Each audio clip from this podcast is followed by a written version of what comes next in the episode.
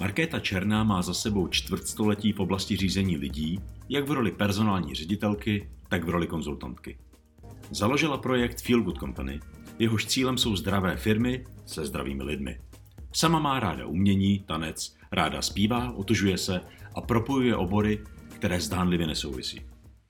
Tak, dobrý den, Markéto. Dobrý den, já vás zdravím, Tomáši. Jsem moc rád, že jste si udělala čas. A pojďme na to, já, se vždy, já vždycky začínám stejně, tak začnu i dneska. Co byste dělala, kdybyste nedělala to, co děláte? Já si myslím, že bych dělala cokoliv, co by bylo mému srdci blízké, mm-hmm. a pokud by to takhle bylo, tak bych to dělala s láskou a ráda. Takže i jsem si říkala třeba jednou na důchod, že budu klidně sedět v recepci a budu klidně potkávat lidi na recepci a vítat je do firmy. Ve finále mi to asi jedno, ale mám ráda lidi, takže mm-hmm. bych chtěla pracovat někde s lidma a vlastně asi jim jedno potom skoro kde. A co jste, co jste chtěla být, když jste byla malá? Zpěvačka. Zpěvačka? Zpěvačka jsem chtěla být. Aha, to je, tak to je hezké. A věnujete se tomu ještě? Věnuju se tomu, ale úplně oklikou jsem k tomu přišla, protože uh, jako dítě jsem dlouho zpívala, ráda jsem zpívala. My jsme s rodiči jezdili Trabantem do Zlína s babičkou hmm. a po cestě sedm hodin z Budějovic jsme si museli zpívat, abychom aha. se zabavili. Takže aha. jsme hodně zpívali doma. A, a pak jsem se zpívala ráda ve škole a, a pak to nějak přešlo, nějak nebyl hmm. důvod úplně. A pak, až když jsem zjistila v jedné životní velké krizi, že vlastně úplně nevím si vypnout, nevím relaxovat, mm-hmm. tak jsem se začala zpívat v autě. Mm-hmm. A zjistila jsem, že mi to úžasně pomáhá, že mi to relaxuje, že dokážu vypnout starosti, že dokážu uvolnit tělo, dokážu se zhluboka nadechnout. A zjistila jsem, že pro mě zpěv ve finále vlastně opravdu jako životní dar, mm-hmm. který sice nikdo neprezentuji úplně, mm-hmm. ale pomáhá mi do dneška, když se potřebuji naladit, sklidnit, tak se ráda zaspívám. Kdybych se teďka zeptal ještě na, vlastně na, tu, vaši, na tu vaši cestu, čím, čím, čím jste prošla a možná k tomu tématu, ke kterému trošku směřujeme, tak co, jako jaké byly takové ty milníky nebo takové ty momenty, kdy jste si jako uvědomovala nějaké věci? Já půjdu možná trošku dál do minulosti, ano. protože tam to většinou u nás u všech začíná. Ano. Maminka lékařka, tatínek akademický malíř. Hmm. Já jsem vyrůstala v rodině, která byla, řekla bych, velmi různorodá. Díky mamince jsem vždycky vnímala člověka, jeho starosti, strasti, bolesti, jak se mu dá pomoct.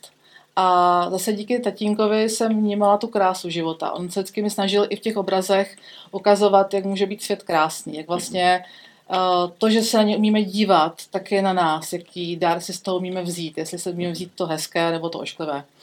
A vlastně díky nim jsem tak jako nabírala postupně vlastně Takové, takový ten pocit, že, uh, že mě lidi zajímají a že mě zajímá ta jejich barevnost, že vlastně každý člověk má nějaké své barvy, svoje, vlastně svoje, několik svých tváří a, a vlastně i takové, to, takové ty souvislosti právě mezi tím, že to není jenom člověk, který jak si chodí do práce, že to není člověk jenom, který potřebuje vydělat peníze nebo jede na chalupu víkendu, ale že má mnoho vrstev a vlastně mnoho kouzel, která vždycky je i na tom partnerovi nebo na tom prostředí, nebo na něm samotném, jak dokáže vlastně se vybarvit, jak dokáže ukázat, jak dokáže rozkvést tím pádem.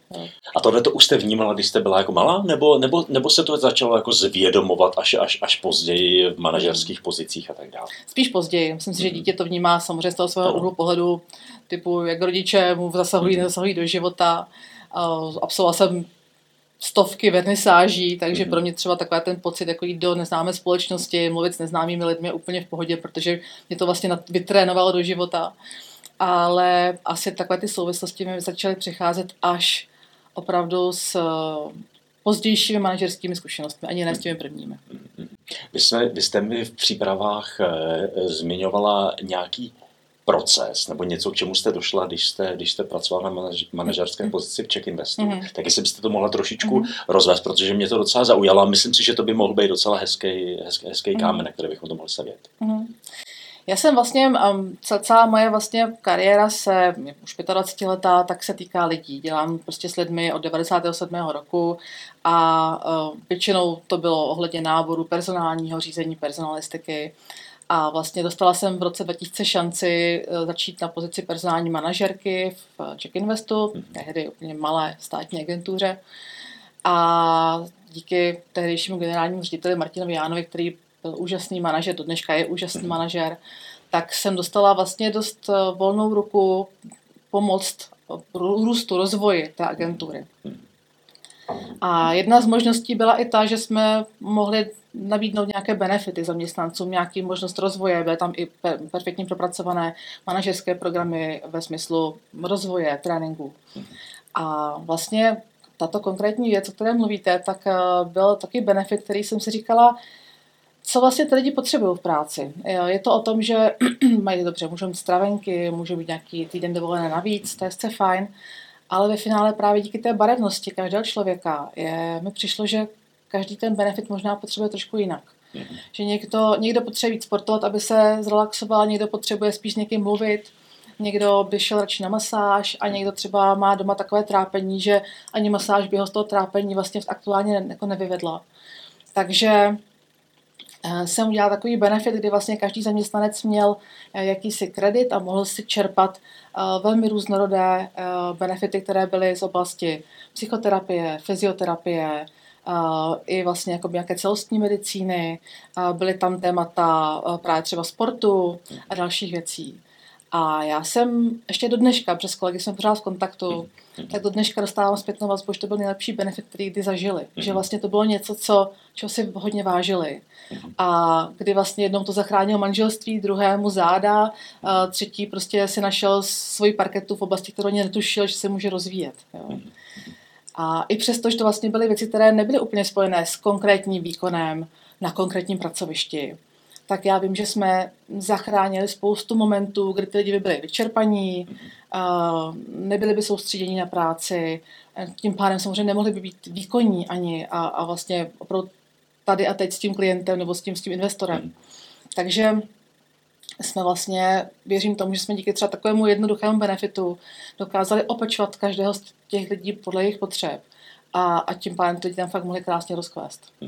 A pro vás to bylo nějaké jako zvědomění toho, že to dává smysl. Že to rozhodně. A je to vlastně i ta cesta, kterou jste se vydala? To je cesta, kterou jsem se vydala. Vlastně ta moje cesta byla ještě dlouhá přes různé konzultanční pozice, konzultantské pozice, um, personální ředitelské pozice a, a další.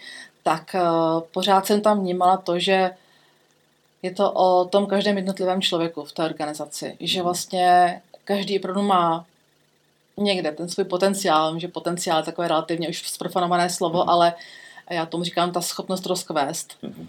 A kdy vlastně ten potenciál ten zaměstnavatel může něčím jaksi podpořit, anebo ho může úplně zabít do země a tím pádem tam sice má jakýsi výkonný stroj, ale jak si neposouvá se nic nikam dál. Já se moc nechci úplně vrtat do těch, do těch korporací a do toho světa, světa bé dvě bé, ale spíš bych se na ten svět, na to prostředí rád podíval přes ty lidi. Ano. Jo, kte, kte, kteří tam jsou přes, přes ty jedince, což je vlastně v principu i váš, vá, váš svět. Mně se moc líbí, když používáte ty pojmy jako barevnost lidí a e, jako to, to vnímání a tak dále, tak dále. Na druhou stranu mám pocit, jako, že vy vlastně vnímáte ty věci velmi pozitivně, ale vím, že se je vnímáte i negativně, respektive nějakou toxicitu mm-hmm. e, mezi, mezi těmi lidmi. Co, co to je ta toxicita v té, v té práci? Mm-hmm. My vlastně to, co to moje poslání je pro přinášet do firem lidství, lidskost se vším všudy. A přestože jsem poměrně pozitivní člověk, tak jsem si právě možná právě proto prošla v životě situacemi, kde jsem poznala, že život umí být i nepříjemný, komplikovaný, velmi těžký, a to jak v práci, tak v soukromí. A musím říct, že vlastně jsem si uvědomila i tu hodnotu toho, že kolem nás není všechno v pořádku. A že vlastně to, že potkáváme různé lidi v životě, ať jsou v práci, já tomu říkám toxičtí lidé, ať jsou v práci nebo v soukromí, nebo může to být soused toxický, ty taky umí báječně jako znechutit bydlení, tak já tomu říkám, že jsou pro nás takový trenažér, trenažér naší osobnosti. A vlastně každý den nám dávají informaci o nás, tito lidé. Dávají nám informaci o naší sebeúctě, o naší sebehodnotě, o našem respektu sami k sobě, k vlastním hodnotám. Jestli si vůbec ty naše vnitřní hodnoty jako člověk uvědomujeme.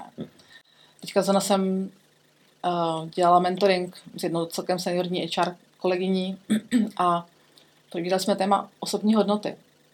A vlastně natrefila jsem na to, že, a dělám to pravidelně i během různých tréninků, že je to téma, které vlastně nikdy si pořádně nestihneme zvědomit. Že na to není moc prostor v životě.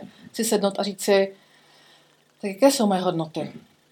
Co je pro mě v životě vlastně důležité? Asi říkám, že pro mě v životě je důležitá rodina. Co to ale znamená? Opravdu tu hodnotu naplňuji v tom svém životě. A uh, to je právě to, co vlastně nám ti toxičtí lidé jako zvědomují. Jo? Jestli tam tyhle ty věci máme, jestli si je dokážeme někde osahat, jestli vlastně o nich víme, a nebo jestli si je dokážeme radši, aby byl klid, aby nebyl konflikt, tak radši dáme jaksi naši nějakou sebehodnotu nebo náš názor nebo, nebo to zásadní pro nás v životě někam na stranu. Co oni teda dělají? Oni pokouší naše hranice. Oni pokouší vlastně to, kam můžou většinou. A toxičtí lidé mohou být jak manipulátoři, tak to mohou být lidé, kteří nás rádi ponižují, potřebují jak si to ego na někom vybudovat, takže vlastně používají ostatní lidi kolem sebe. A, a zkouší sílu naší osobnosti. Jo? Zkouší vlastně to, jak jsme vnitřně silní. Jo? A, abych tomu dobře rozuměl, tak tam jde o to, že vlastně jsou oblasti, které mi vadí. A je to vlastně něco podobného, jak se říká, jakože to, co mi na někom vadí, mm-hmm. je v principu to, co mi jako, třeba se říká, jako vadí jako na mě samotné. Rezonuje, takže vlastně ano. Je to nějaké zrcadlo. Mm-hmm. Takže jsou to ty lidi, kteří jako hrajou na ty struny, mm-hmm. který, který v nás něco dělají. Ano. A proto je dobré o nich vědět, že tohle to mě rozčiluje. Jo. Jo? Ty, lidi, ty lidi rádi vlastně jakoby využívají uh, vaši pozornost. Jo? Oni mm-hmm. vlastně jako mají rádi věci pod kontrolou a jsou rádi ti, kteří jako řídí ten, ten svět kolem sebe. Oni to mají rádi prostě všechno ve svých rukách. A jakmile by se jako vlastně jako vymknete té kontrole, tak najednou zkouší, jaké mechanismy na vás budou fungovat, abyste se dostali zpátky pod tu kontrolu. A když zjistí, že to člověka nemají pod kontrolou, tak ze začátku jsou velmi nepříjemní, opravdu jako zkouší jako vyšší toxické prvky. A, a pak většinou odchází, protože vidí, že tady neuspějí. Jo? A já tomu říkám boj o pozornost. Je to taky jako boj o tom, jako, kdo má větší pozornost v tom vztahu. Jo? Kdo je ten, kdo, jak vy říkáte, energie, jak mu říkám pozornost, tam to je vlastně někde podobná, podobná jako, jak to říct, nějaká esence. Oni to zkouší a vlastně, přesně jak říkáte, oni nám, rozre, oni nám jako rezonují něco v nás, něco, co v dětství nám někdo načal něčím, třeba tím, že úplně nerespektoval naše hranice, nebo naše nějaká vnitřní zranění dětská nám to vlastně ukazuje nebo otevírá. Jo. A úžasné na těch toxických lidech je právě to, že Uh, oni, umí, oni mají výbornou takzvanou jako studenou empatii, se to jmenuje. Mm-hmm. Studená, což, studená empatie. Mm-hmm. Což znamená, že oni mají empatii, kterou využívají pro sebe. Oni nevyužívají pro dobro, jasně, aby tam byla pohoda, aby byla jaksi dobrá atmosféra. Oni mají empatii, kterou se výborně ladí na vás, ale využívají ve svůj prospěch. A kde se berou tyhle lidi? Jak, jak se to stane, že někdo je takhle pozitivně naladěný jako, jako vy a ráda, ráda si zaspíváte a hledáte to krásný barevný v lidech? A pak jsou lidi, kteří rozvíjí, možná aniž by o tom věděli, hmm. svoji stranu empatii. Já nejsem úplně psycholog, určitě by vám psycholog odpověděl lépe, hmm. ale uh, většinou to bývá nějaká zásadní zranění z dětství, nebo dokonce ještě vlastně před, před narozením, hmm. uh, nějaká prenatální zranění nebo nějaké jakoby psychické stavy, které se tam děly tom, během toho těhotenství. A jsou tam takzvané strachy. A ty strachy jsou z odmítnutí, z opuštění. Uh, jo, je tam prostě velký strach, třeba bývá strach z ponížení, jo, a tak další. Takže radši, než aby někdo ponížil mě, tak radši jsem já ten, tak kdo to, najdu, to řídí. Čím bych, čím bych mohl, kde má slabinu ta, ta ano, druhá strana. Ano, to můžu jako vlastně já Jasně. otočit, ten, celou tu hru. Jo. A hrají hry, hrají hry s námi a jenom nás, jestli chcem být hráčem v té hře. Je hodně? Je hodně. Je hodně. A, a kde se, kde se jako objevují? Dá se něco vysledovat, nějaký pattern, v rámci kterého oni jsou, jsou, jsou na manažerských pozicích víc hmm. a tak dále. Já tady v tom nerada paušalizuju, se přiznám. Ano, jo, takže ano. To úplně... Jaké máte zkušenosti? Jo, zkušenosti. Tak mé zkušenosti jsou z oblasti firem a tam samozřejmě dost často ty nejvyšší manažeři musí na jednu stranu někde trošku být odpojení od toho pocitu, jak si, jak je těm lidem tam dobře, protože někdy to prostě, třeba krizový manažer, to, to vlastně někde v podstatě nemůže řešit, protože by nebyl schopen řešit v ten moment. On je tam kvůli něčemu jinému, ne, aby vyřešil krizi, ne, aby rozvíjeli. Se tak říkám politici. Jo. Politici jsou lidi, kteří prostě musí někde to svědomí mít vlastně vypnutý. Dokážou vypnout to, že dobře, někoho to sejme, někoho to nesejme, někomu to pomůže. Já v tom musím mít rozhodnutí, které je vlastně bezemoční, protože v ten moment nemůžu si ty emoce vlastně úplně dovolit. Jo. A potom pracuji už dvanáct let, školím M B A ve zdravotnictví, taky vlastně, takže pracuji s primáři, s řediteli nemocnic, s lékaři, vrchními sestrami. Samozřejmě i mezi lékaři je spousta lidí, kteří prostě musí někde vypnout ty emoce a, a tím pádem, a samozřejmě tím pádem k tomu i sami směřují od mlečka, že ví, že tam budou úspěšní, protože tam ty emoce nepotřebují k životu. Okay. Ono vlastně dost často se mluví o tom, a nejenom mluví, ale i se ukazují nějaké důkazy, že třeba hodně úspěšní lidé bývají často až sociopati. Mm-hmm. Je ten toxický člověk jako blízko tomu sociopatovi? Je, je, je, je. Je to, je, je, dalo by se to jako, dalo by se to jako propojit? Dalo by se to propojit, tam jsou různé pojmy, potom je to, je to právě jakoby sociopat, psychopat, mm-hmm. narcis je velké, velmi mm-hmm. silné téma. K podivu narcis je takové téma, které uh, vlastně vypadá nenápadně. Člověk často myslí, že narcis je někdo, kdo jenom jako má rád sám sebe, mm-hmm. ale narcisti bývají velmi, říkala bych, nebezpeční, bývají až, řekla bych, až na hranici právě psychopatie, která ale už bývá potom spíš patologická a vlastně psychopato, a, a, patolog, a je to patologická až jako do úrovně mozku a kvality mozku, nějaké jako mozkových struktur. Ale třeba ty narcisti, o těch se hrozně málo mluví. A já sama jsem měla jako velkou zkušenost s narcisty, kteří vypadají, že jsou přesně dobrý manažér nebo úspěšný člověk, ale vlastně jejich jediná touha je, aby se to točilo kolem nich. A ne zdaleka, aby někdo obdivoval ve smyslu, jak to sluší nebo jak kolik má peněz, ale jako mají třeba moc, co můžou rozhodnout. Jo. Co tedy dělat, když uh, někdo uh, takovýhle, tako, tak, ta, takovýhle uh, toxický člověk kolem nás je. Co, co, co tomu, co, jak si můžeme pomoct? Hmm. Tomáši, zjistila jsem, že zásadní problém je, že ani nevnímáme často, že vedle nás někdo takový je. Mm-hmm. Ano, takže nejdřív si ho uvědomíme. Nejdřív si uvědomíme, uvědomíme sami sebe hlavně. Okay. Co se nám děje v přítomnosti mm-hmm. různých lidí. Mm-hmm. Jo? Takže to, co učíme, nebo to, co vždycky se snažím lidem říct, začněte vnímat sami sebe.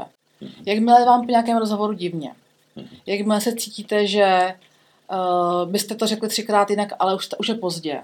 Jakmile uh, vám připadá, že je situace, kde ten druhý třeba ponižuje někoho jiného, vy třeba nejste zrovna úplně ten subjekt, ale ten objekt toho ponižování, ale vidíte, že se to děje. Uh, jak vám u toho je? Co to dělá s vaším tělem? To tělo nám výborně signalizuje, kde je, vlastně překračuje někdo nějaké hranice. Takže uh, první je, soustředíme se sami na sebe, co se nám děje v různých momentech. Zjišťujeme, že pro hodně lidí, a já jsem byla vlastně úplně na stejné cestě, jsme odpojení sami od sebe. My vlastně v hodně situacích nevnímáme, že to překračuje nějakou míru slušnosti, lidskosti, důvěry, to už je jedno co. A mm, tohle je první zásadní krok. Já třeba mám takový jakoby opravdu seznam otázek, který z začátku s tím člověkem nebo i v nějakém týmu procházíme a, a zjišťujeme vlastně, co všechno je to, to toxické chování. A musím říct, že dost často z toho lidi najednou jsou překvapení, říkají, ježiš, tam je babička. Mm-hmm. Celý život, vlastně celá rodina je ovlivněna naší babičkou. My to bereme jako samozřejmost, my to neřešíme, jako že by byla toxická, no to v žádném si netrofneme ani říct takovouhle věc. Ale vlastně celá rodina se točí kolem babičky neustále. Jo. Takže my jsme od toho odpovědní, že to někde žijeme. Někde jsme s tím asi zřejmě žili a přišlo nám to jako normální. No to jako součást rodiny, lásky, vztahu, to už je jedno něčeho blízkého, co mělo být důvěrné. A tím pádem to neto máme odpojené, takže se často ani neuvědomujeme, že v té práci nebo kdekoliv jinde, soused. Takže vlastně už překračuje nějakou hranici, kterou by neměli překračovat. Takže první je, jdu k sobě. A druhý je, uh, uvědomím si, proč ten člověk mi tohleto rezonuje. To znamená, co se mi vlastně, co mi to ukazuje. A já tam vidím jednu úžasnou dovednost, kterou vlastně v tom je dobré trénovat, nazývá se recipatie. A to je schopnost nadhlédnout sám nad sebe, co mi dělá, co mi dělá vztah, kontakt s ostatními lidmi. To znamená, nejenom si říct, jo, tak teď jsem naštvaný, ale podívat se jakoby ze zhora a říct, aha, tak teďka vlastně já tady jsem v nějaké pozici, kterou ten člověk mi se snaží ještě zvětšit, třeba podřízeného nebo, nebo menšího, jakkoliv prostě. A vlastně, co to ten člověk na mě zkouší? A můžu na to koukat jako na počítačovou hru, nebo jako na něco, co vlastně jenom uh, můžu pozorovat. Se odosobním od toho. Odosobním, přesně tak. A tím, že to pozoruju, tak vlastně najednou dokážu zaprvé sklidnit ty emoce, a za druhé dokážu mnohem lépe reagovat. Takže to je druhý krok. A třetí krok je naučit se reagovat. Takže uh, uvědomit si, na co chci reagovat, co mi za to stojí, mm-hmm. na co reagovat nechci, protože prostě to je ztráta energie a s tím člověkem se třeba neuvidím, nebo to nemusím teďka tady řešit, typu náročný klient. Dobře, obsloužím, děláme službu, co potřebujeme, ale už nebudu se k němu vyjadřovat nějak. Ale pokud to má být kolega, partner, někdo z rodiny, tak samozřejmě to bude dlouhodobý vliv. A tam já potřebuji stanovit ty hranice, začít stanovat hranice. A to bývácky nejtěžší, protože na to nejsme zvyklí, moc to neumíme a neumíme to říkat tak, aby to bylo uh, s respektem k nám i s respektem k tomu druhému. Uh, v tom mám ráda uh, teorii, uh, transakční teorii, jestli znáte, která vlastně krásně popisuje tu komunikaci uh, z, z úrovně dospělí, uh, dítě uh, nebo, nebo rodič, kde vlastně uh, je, je hezké se naučit, jak správně zareagovat z té pozice, která neimplikuje nějakou vinu, mm-hmm. neimplikuje nějakou křivdu, a zároveň není, um, vlastně nestaví nás do pozice někoho, kdo teda jako radši se, radši podlehne, radši se uskromní, radši teda jako nebude chtít ty svoje potřeby nebo, nebo, nebo ty hranice stanovit, aby byl klid, ale bude umět hezky říct, tohle mi není příjemné, mám to takhle, um, pojďme srovnat, jak to můžeme dělat jinak, aby toto už příště nenastávalo. Samozřejmě, že určitě ten toxický partner takhle nám pěkně reagovat nebude. To znamená samozřejmě, on nám to bude zrcadlit znova a pokoušet znova naši sílu. To je, takhle to ustojíme nebo neustojíme. Ale je to celoživotní trénink, který za mě stojí za to. A musím říct, že mi to výrazně zlepšilo vztahy kolem mě, když jsem vlastně opravdu zjistila, jak je to jednoduché, jak je to jenom o tom, v ten moment se naladit sám na sebe, říct, co mi to dělá, kde mi v tom není dobře. A o mě to jednoduše, upřímně komunikovat. I když ten druhý to nezrcadlí v ten moment, jakože je, promiň, ale uh, naštve se, um, řekne, že jsem hloupá, nebo že prostě jakkoliv jinak se mě bude snažit se sunout zpátky, tak v ten moment můžu říct, jasně, chápu, že to takhle vidíš, já to mám jinak a asi nemá smysl o tom mluvit, ale kdyby se chtěla, tak budu ráda. Ale jako ne, ne, držet pořád tu svoji hranici a neopouštět ji. To je všechno pohled toho, vlastně, nevím, jestli můžu použít ten výraz, té oběti. Ano. Tady toho. Jo? Prostě toho, na koho se to snáší. Stává se, že si někdo uvědomí, že je toxický? Stává. Mhm. A co s tím? My dokonce, když děláme ten první sken toho, to, toho našeho toxického okolí, tak dokonce i doporučujeme, dějte si čárky, kde to děláte sami vy. To znamená, dějte si vlastně jako, dějte si sken i sami sobě, jo? Jestli náhodou něco z toho nepoužíváte. A stává se, že lidi řeknou, no ale jo, jasně, já tady prostě jasně, že určitě dětem používám manipulaci, protože prostě to je tak jednoduchý, jako, jako trošku je v tom navnadit, jakože musí něco.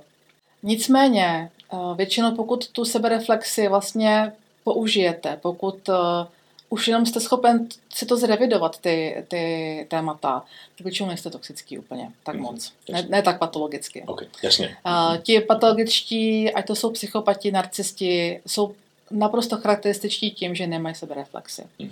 Že pro ně bude vždycky viník někdo kolem.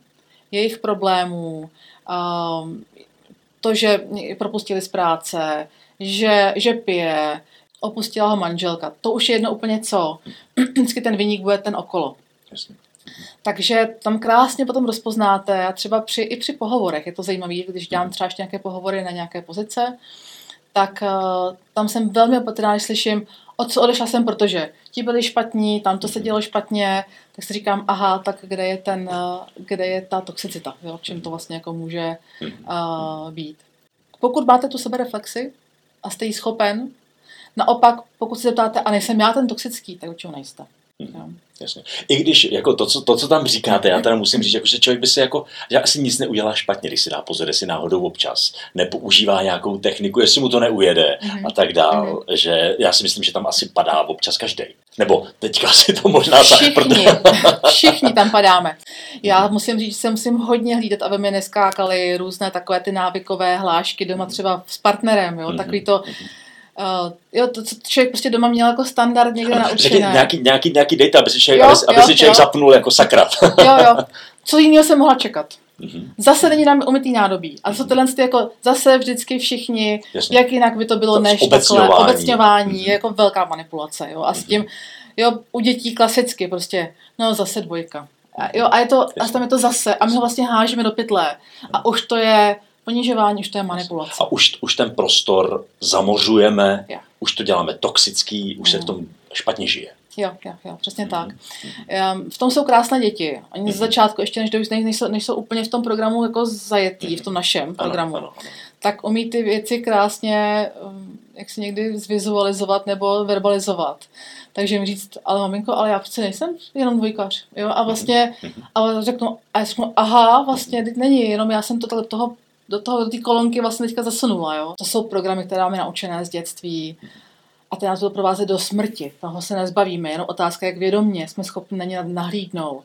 A jak vědomě jsme schopni se naučit. A fakt my učíme ty věci říkat uh, opravdu uh, říct tu věc, protože my, my to víme, hlava to ví, jak by to mělo být, ale říct to je strašně těžký někdy.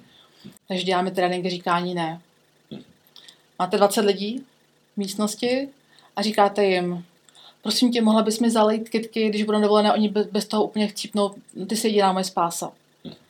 Řekněte ne. Teď všem začnou říkat, nemůžu, ne, nebudu doma, jedu na dovolenou taky, miliony výmluv, ale obyčejné ne, je pro nás strašně těžké říct, protože tím navozujeme konflikt potenciální. Nespokojenost s námi. To, že nebude ten vztah, že vlastně budeme vyloučeni z toho vztahu. Takže třeba úplně obyčejně naučit se říkat občas klidné ne. Nechci, nebudu to dělat, není mi v tom dobře, vlastně skoro neumíme. A to nemusí být jenom s nějakým toxickým, vůbec, ale může to být i s někým jako v rámci rodiny, takže jako to... Určitě. To. A já řekla bych, že tam to ne je něco, co nás učí respektu. Jo. Co vlastně taky málo právě máme jak vůči sobě, tak vůči okolí. A to ne je něco, kdy si uvědomujeme tu naši vlastní hodnotu. Jo. Hodnotu našeho času, hodnotu naší energie, hodnotu naší dobré vůle, něco, co chceme, aby dobře dopadlo. A A tu schopnost říct ne v momentě, kdy už jsme se třikrát snažili něco, typu kamarád, pojď mi peníze, prostě, tak v momentě, kdy řeknu ne, tak jsem osvobodila jeho i sebe. A vlastně dal se nám respekt i jemu, i sobě. Jo. Všechna tahle ta témata, o kterých mluvíte, jsou, jsou silná, mm-hmm. ale já v nich trošku cítím takový jako záporný znamínko, jo? Že to je vlastně všechno takový jako docela bolavý a člověk se sebou musí pracovat a tak dál. Mm-hmm. A vy se hodně věnujete tomu, jak jako se člověk jako může cítit dobře. Mm-hmm. A sama jste i zmínila to zpívání, jo? To se mi to se, to se mi jako strašně líbí, jo? Že tohle, co jsi se vlastně vyzkoušela, někde, někde, jsem, někde jsem četl, když vnímáš krásu, tak máš zdravou duši. Mm-hmm. Takže jako a, a tatínek vám předával, předával to umění a tu, tu, tu barevnost. Jaké věci neznamenají, abych se jako cítil dobře. Jenom to, že bych se měl jako bránit a něco jako posouvat a tak dále, ale jak si ten život jako za vás můžete jako i zpozitivnit, zlepšovat, takže to jako nemusí samo o sobě bolet, ale už ta samotná cesta mě těší. Hmm. Vždycky tam ty dvě roviny budou a mm-hmm. asi neumíme žít jenom pozitivní jasně, život a bylo to asi, asi bychom se mě nevážili tím pádem. Ano, takže ano. Naprosto si myslím, že prvotní je vůbec, pokud někdo fakt je v nějakém opravdu hodně silným, těžkým životním příběhu, tak vůbec se z něho dostat. Mm-hmm. Ale ty kroky, jak se z něho dostat, můžou být právě přes tyhle ty jako jednotlivé, malé, konkrétní věci, které nám můžou dělat radost v životě. A já jsem se k tomu dostání vlastně stala pro situaci, kdy uh, pro práce náročná, dvě malinký děti, byla jsem na ně sama, prostě bylo to velmi komplikovaný, kolem ještě velmi jako komplikovaná rodinná situace. A já jsem, já jsem věděla, že pro svoji sebezáchovu a proto, abych pro ty děti tam mohla být a fungovat, musím dělat něco pro sebe. A to myslím, že ten zásadní, zázračný moment, kdy každý z nás potom právě může. A to jsou najít si něco vlastního, co mě dobíjí. Někdo chodí do přírody, někdo je rád s lidmi, někdo naopak potřebuje být sám, někdo se zavře s knížkou, někdo začne sportovat. Prostě najít si to, tu svou barvu, která je ta, co mě vlastně pomůže najít tu, tu vnitřní, a to řeknu možná trošku jemně záři. Která vlastně je to, co nám pomáhá potom rozmíchávat to, to, to, to, naš, to naší životní energie. A um, já třeba vnímám jako zásadní věc, kterou jsem se taky docela učila, a nebylo to úplně jednoduché, je opravdu se upřímně smát. Vlastně třeba s dětmi, to je nádherný, nádherné situace. Ty děti vymýšlí spoustu blbin, oni prostě jsou schopni vymyslet hru, která, když se do ní dokážete vpravit, tak ona je fakt vtipná. Jako dospělí si řekneme, je to bude nepořádek, ježíš, tam to, a jo, prostě jako blbinu vymysleli. ale ve finále, když dokážete takovou tu dětskou duši zapnout, tak se dokážete úžasně uvolnit, zasmát se s nimi. A já jsem dokonce měla jeden moment, kdy jsem fakt byla tak jako, taková hodně napjatá, hodně ve stresu. A já jsem se naučila si každý den počítat, kolikrát jsem se zasmála. A opravdu jsem si vědomě počítala, kolikrát jsem se zasmála, tak aby to, abych se to fakt zhluboka nadechla a fakt se zasmála od plic. A zjistila jsem třeba, že to je jako jenom za tři dny. Nebo vůbec celý den, prostě dlouho, nic. A tak jsem se naučila vnímat ty momenty, které mi pomůžou rozesmát, které vlastně mi můžou přinést tu pohodu. Je to možná někdy taková, řekla bych, vědomá práce sám se sebou, ale já vím, kam jdu a vím proč a děláme to nesmírně dobře. Takže myslím si, že nemusí člověk ani jako utrácet za drahé terapeuty, ale fakt si najít vlastně jenom ty momenty, které mu ten den pomůžou uh, se uvolnit, hluboka nadechnout, zasmát se a vidět tu krásu kolem. My se, my se často bavíme tady o takových jako úsecích v životě a my jim říkáme, už se to víceméně tady, tady zažilo nějaké maturity, jo? Kdy vlastně člověk prochází maturitou několikrát za život. Aha. Že máme maturitu kolem dvacátého věku, potom nějaká ta krize středního věku, když lidé jako přichází to, to, to pravé stáří, což jsou vlastně takový ty momenty takových těch velkých zlomů, jo, kdy tam jako něco prochází.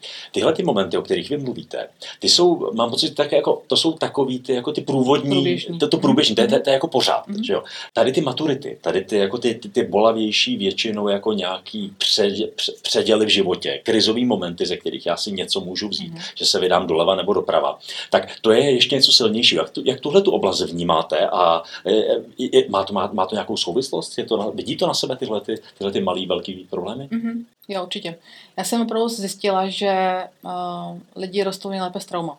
Mm-hmm. To znamená, že právě ty momenty, které jsou pro nás nějak silné, ať se děje něco v rodině, zdravotně, mm-hmm. uh, většinou spousta manažerů jede, jede, jede, padne čtyřicátý pátý rok a teď se stane nějaká zdravotní komplikace, uh, starší rodiče třeba, nebo se řeší pak něco zásadního v životě. A najednou se přehodnocují ty hodnoty tomu člověku, že vlastně si uvědomuje, že Ježíši Maria, jako, teď já jsem vůbec jako se neopečovávala těch dvacet pět let nebo dvacet let třeba, já jsem prostě jel opravdu na dřeň a teď zjišťuju, že se mi to vlastně jako nasčítalo, jo. Takže si myslím, že právě ty momenty těch traumat, ať to jsou zdravotní, psychické, jakékoliv rodinné, tak jsou momenty, kdy mám šanci vyrůst. Jo. Samozřejmě mám šanci i to nezvládnout a asi i to je jako v pořádku, i to se, i to se děje. Jsem se trošku usmívala, jak jste to říkal, protože já, když jsem se měla, tak jsem si říkala, že vlastně, ať to jsou toxičtí lidé, ale i různé situace v životě, uh, stresy v práci, nestíhám, cokoliv, tak uh, vlastně jsou momenty, které testují naši zralost. A jste říkal maturita, a vlastně to, pro mě to je to samé, co jakási zkouška zralosti v daný moment. Jo? Jestli vlastně jsem dostatečně zralá na tu situaci, jestli jsem dozrála ji zvládnout. Já to vnímám jako jakýsi cíl mého života, abych v těch daných momentech reagovala zrale, hmm. abych nesklamala ani sebe, ani okolí. Takže pak přesně ty, ty situace jsou vlastně jako takový test zralosti, hmm. jestli už mám na toto zvládnout a jestli můžu jít dál. Když se dneska podíváme třeba na průzkumy, tak uh, se ukazuje, že pro to, aby si člověk našel práci, tak jsou dneska důležité úplně jiné hodnoty, než byly před pěti lety. Dneska je mnohem důležitější kreativa, dneska je mnohem důležitější pro lidi nějaká etika a nějaký přístup. A mně vlastně přijde, že všechny ty věci, o kterých vy mluvíte, že vlastně ta společnost, i když možná je to na základě traumat, kterými procházíme, když použiju ty vaše výrazy, tak vlastně jakoby se to jako dostává k tomu, že to, že to vlastně nedává než smysl. Tímhletím směrem vlastně jít. Protože teďka, co se dělo za poslední dva roky, ta tra- traumata pro spoustu lidí jako byla extrémně, extrémně velká. Takže by se dalo čekat, že svět jako poskočí teďka, že se někam změní. Co myslíte? On bych to přála. Ale já si myslím, že se podívám zpátky, třeba století zpátky, tak a beru to třeba přes výchovu dětí. Tak standardní bylo, moje maminka vždycky říká, tatínek nás byl jako koně. Jo, a to byl jako standard takový. A moje maminka mě už tak nebyla, občas jsem taky pohled, když jsem něco provedla.